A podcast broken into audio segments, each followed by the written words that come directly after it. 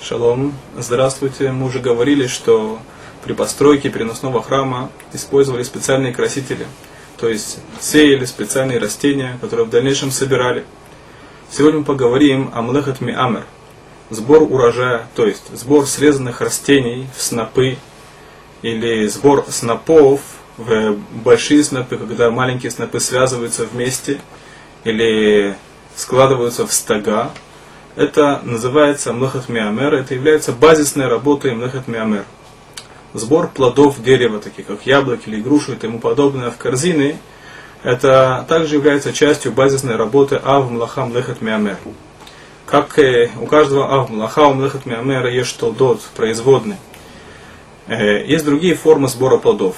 Так, например, сухие плоды, инжир, прессовали. Прессование, прессовка плодов или, или нанизывание плодов на специальные связки, на нить, для того, чтобы получать специальные связки, так это хранили или продавали. Это производная, это тулда от млехет миамер. Есть также несколько запретов мудрецов, связанных с этой работой. Важно знать одно правило, которое связано с млехет миамер. Млехет миамер относится только к вещам растительного происхождения – вещи нерастительного происхождения можно собирать даже если они рассыпаны по всей квартире. Как, например, если ребенок разбросал игрушки по всей квартире, их нужно собирать, это не связано с млехет миамер, это можно делать в шаббат, даже если это трудоемкая работа. И несмотря на это, мудрецы запретили в некоторых случаях собирать вещи нерастительного происхождения, так как это подобно млехет миамер. Один из примеров это собирать яйца в курятнике. Даже если курица снесла яйца до субботы, и это не мукцы, нельзя в шаббат собирать яйца в корзинку, так как это подобно млехет миамер, несмотря на то, что яйца это вещь нерастительного происхождения. Еще один пример – это собирать соль. Каким образом получали соль? Соль получали методом выпаривания. То есть было какое-то пространство, где выпаривали воду, морскую воду, и оставалась соль, так э, это, было, это занимало достаточно большую площадь сбор соли после ее выпаривания также запрещен мудрецами, так как это подобно млехат миамер.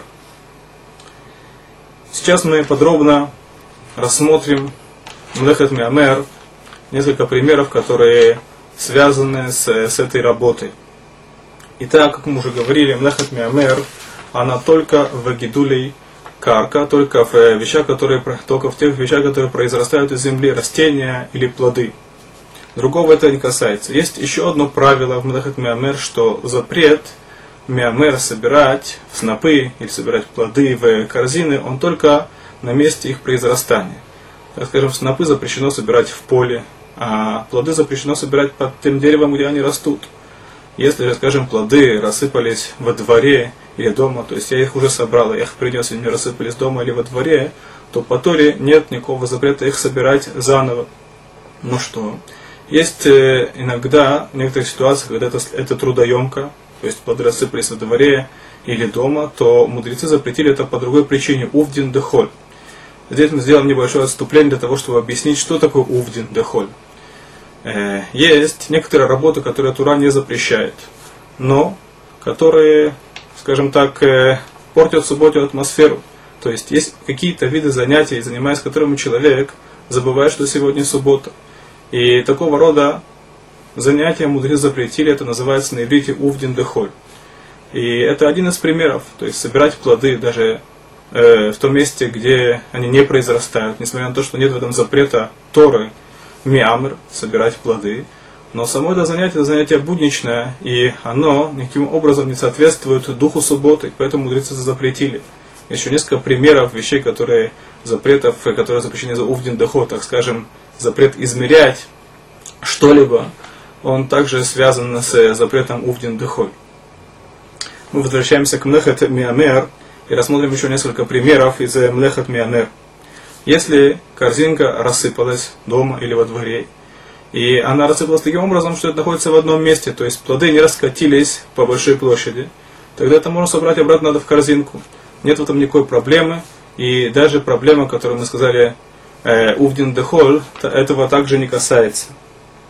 Если плоды упали среди камней или в грязь, таким образом, что нужно теперь выбирать, плоды из окружающей грязи, то это нельзя делать в субботу по другой причине, так как нельзя выбирать, э, скажем так, плоды из, э, из мусора.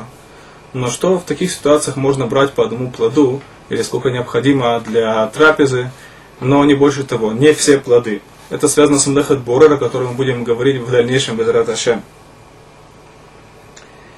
Есть э, э, запрет, связанный с э, э, вязанками э, плодов, как мы уже говорили, что делать вязанки плодов или прессовать их, инжир или другие сухофрукты, это является толда, является также запретом миамер. Э, здесь есть некоторая деталь, которую тоже важно упомянуть, что то, что касается прессования и нанизывания на нитку, это не обязательно месте произрастания. Это запрещено также в любых других местах. Можно ли нанизывать на нитку бусы? Так, э, важно знать, что есть мнение среди мудрецов, что, скажем, коралловые бусы запрещено нанизывать на нитку. Это млехат миамер. Кораллы, они также произрастают, и поэтому запрет касается также и их. Если это, скажем, бусы из стекла или из э, любых других материалов, которые не растительного происхождения, то на первый взгляд нету в этом никакой проблемы миамер. Но есть там другая проблема. Мак и патиш нельзя э, закончить э, э, изготовление какого-либо продукта. Поэтому, если дети, скажем, играют в бусы, то э, они могут играть в бусы. Они могут собирать бусы, разбирать бусы, но нельзя сделать бусы, которые в дальнейшем можно носить. Важно помнить, когда дети играют и нанизывают что-либо на нитку, чтобы случайно не завязать, не завязать узел. Есть отдельный запрет вот завязывать узлы и без Аташем, но это мы будем говорить э, в наших э, дальнейших занятиях. Всего хорошего.